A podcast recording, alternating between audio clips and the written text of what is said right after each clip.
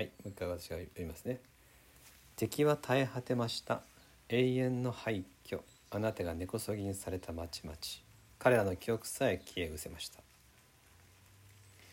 私たちの神様がどのような方か。それは私たちの信仰に敵対してくるもの筆頭はサタンですね。それ敵対してくるものに対しては神様は圧倒的にですね、勝利される方である。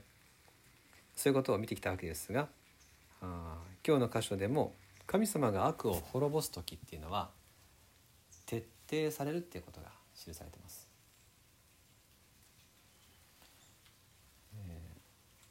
この完全にですね息の根を止めるって感じですね。敵は耐え果てる。永遠の廃墟。あなたが根こそぎにされた町々神様はあこの根っこを引き抜くように町を取り去ってしまうし極めつけはその記憶すら残らないようにされると書いてるでしょ。彼らの記憶さえ消え失せました。記憶が消えるっていうことはもう歴史からこれ抹消されてしまう。なかったことになっちゃうんですね。そこまで神様っていう方は私たちの信仰に敵対するものをに対して、えー、徹底される方である。なぜそこまでできるのか？なぜそこまでの勝利ができるのかって言ったら、まあ、理由は、えー、シンプルですね。神様はなかったものからあるものを作られた方です。無から有を作る方。ということは逆もできるわけですよね。今あるものを完全になくすこともできるお方です。記憶すら消し去る人は死して名を残すなんて言いますが、えー、結局、えー、その名前すら残らなくて何のために頑張ったのか、えー、そういうことすらもう分からなくなっちゃうようなそういう結末になることがあるわけですね。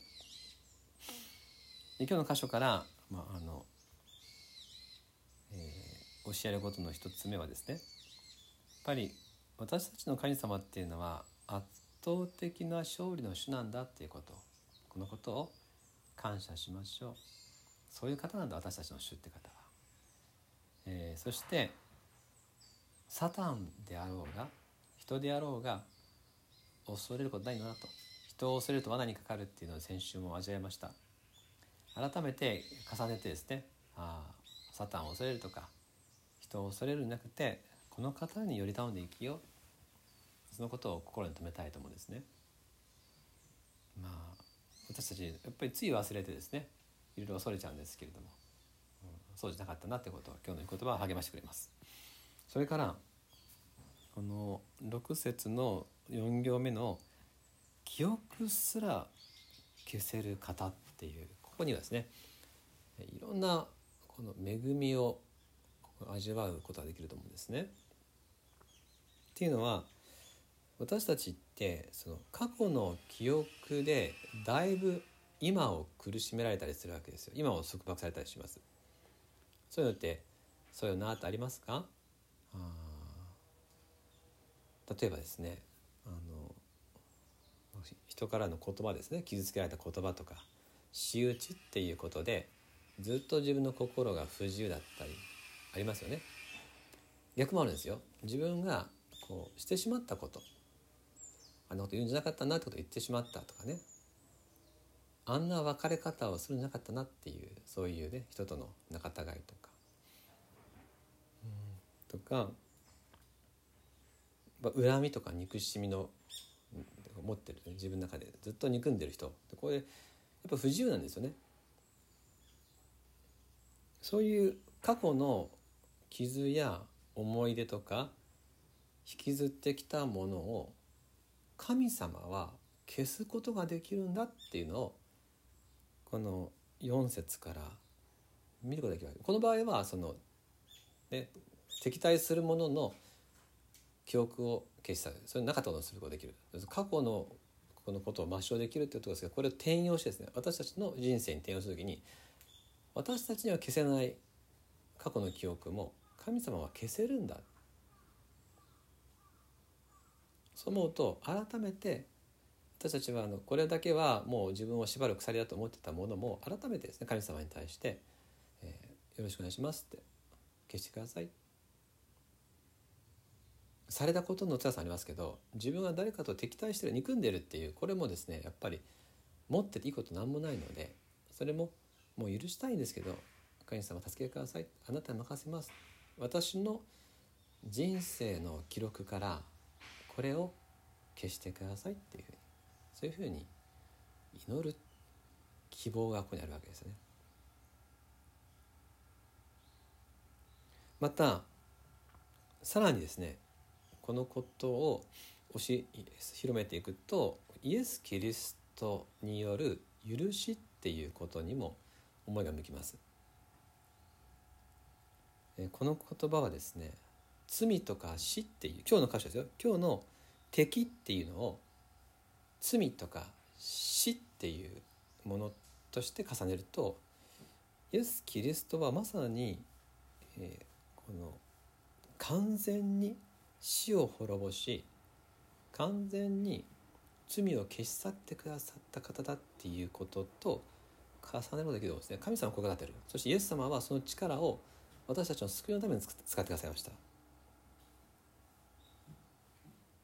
私たちの罪を完全に消し去りそれを記憶からも消してくださる。神様の前でなかったことにしてくださるっていうこと。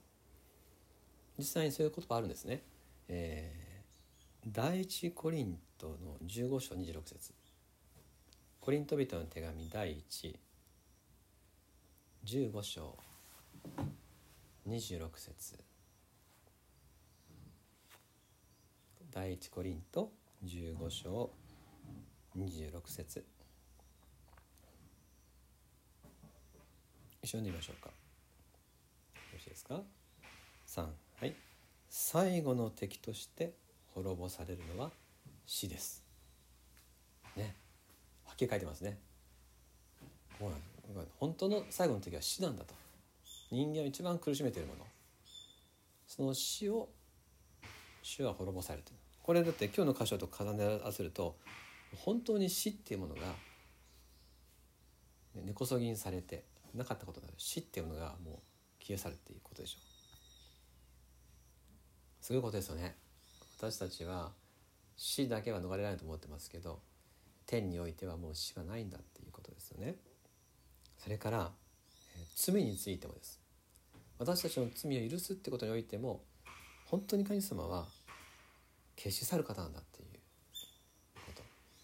イザヤ書43章25節。イザヤ書43章25節。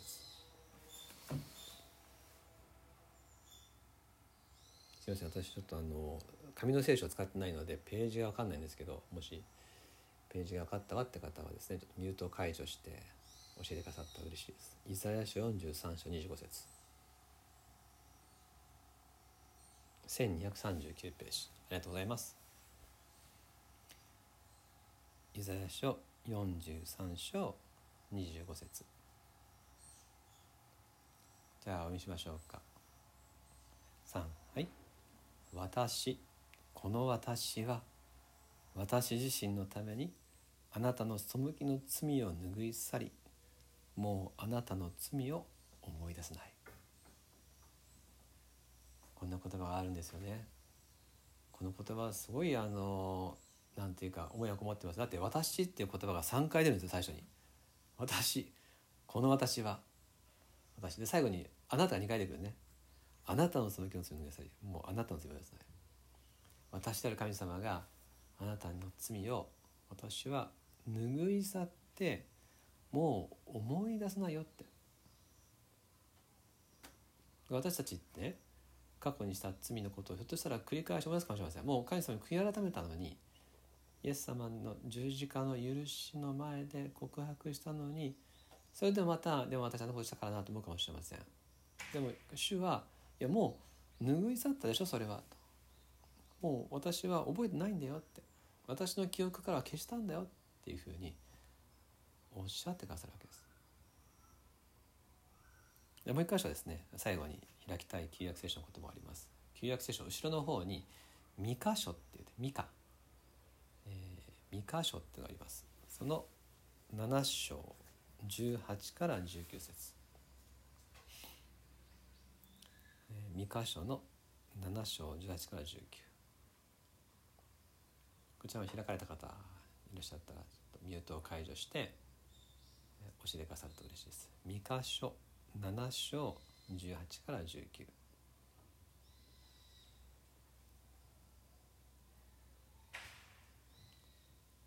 旧約聖書の後ろですね。どうぞよろしくお願いしますか？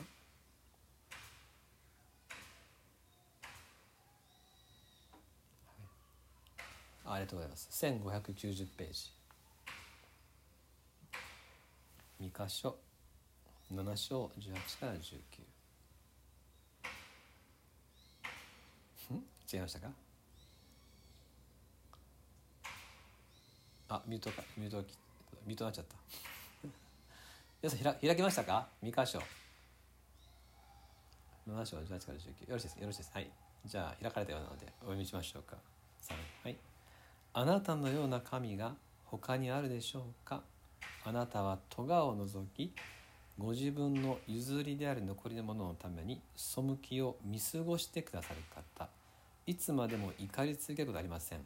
神は恵みを喜ばれるからです。もう一度私たちを憐れみ私たちの戸川を踏みつけて全ての罪を海の深みに投げ込んでください。これ新約聖書ないですからね。旧約聖書にこういう全く罪の許しが予言されているわけです。これイエス・キリストによって成就します。その中で預言者は精霊によって罪の許しについて面白い表現してるでしょ？罪を踏みつけて海の深みに投げ込んでくださいです。海の深みに投げ込んだらどうですか？それは二度と見つかることないでしょ？このさっきの神様が記憶から消すってもう思い出さないって言われた言葉を今度は自然界の中でどうし絶対に二度と見つからないようにするにはっていう中で海の深みに投げ込むっていう表現をしました。それは本当にその罪っていうものは二度と浮かび上がってくることはありません。これがこれらの御言葉はですね大げさなわけじゃないんですね。あるものをなかったことにできる唯一の方です。なかないものをあるものにできる方。無から有を作った方はあるものをなかったことにできる方。そのお方が私たちのために十字架にかかってくださったんです。私たちの罪を消し去るために天地を作られた神の言葉であるイエス様が十字架で全く贖いをしてくださいました。これは徹底的な許しのためです。ということで今日はあの詩編9編6節から、えー、悪しき者やサタンに対する神様の徹底的なあ勝利というところからさらに推し進めて私たちのいろいろな記憶をも取り扱うことができる神様。さらには最後の敵は死ですっていうふうにですねここに福音と結びついてイエス様のなさってくださった完全な許しの徹底ぶりをも連想して味わうことができました。私たちの中にさまざまな今までっていうことがあったかもしれませんが聖書は今までではなくこれからを共に生きるための恵みを用意して私たちを今日も招いてくださってます。感謝しつつ一言お祈りします。天のお父様今日は私は教会にいませんけれどもしかし空を越えていつもと同じように御言葉を皆さんと味わえる幸いを感謝します、えー、こうしてインターネットを駆使して集まってくださった皆さんありがとうございます。ただ渡辺則恵さんは来れませんでした。代わりさんどうされたでしょうか。どうぞその形にも主よあなたとの親しい交わりが与えられていますように。そして主よあなたは私たちの敵をと戦ってくださる方である同時に私たちを縛っていた過去のものも徹底的に始末してくださる方である。特に罪の許しにおいて完全な方でということも合わせて味わいました。天地を作られた方が十字架にかかるその救いをもって私たちを今日も愛してると宣言してくださる恵みの中でただ感謝しつつこの身をしかもこの私を今まで縛っていた古くからのものも合わせて明け渡すことができますことをありがとう感謝申し上げます。身を全て新しいと言われるあなたの恵みの中で今日からの歩みをまた喜びを持ってあなたと共に過ごさせてください。イエス・キリストの名によってお祈りいたします。アーメン。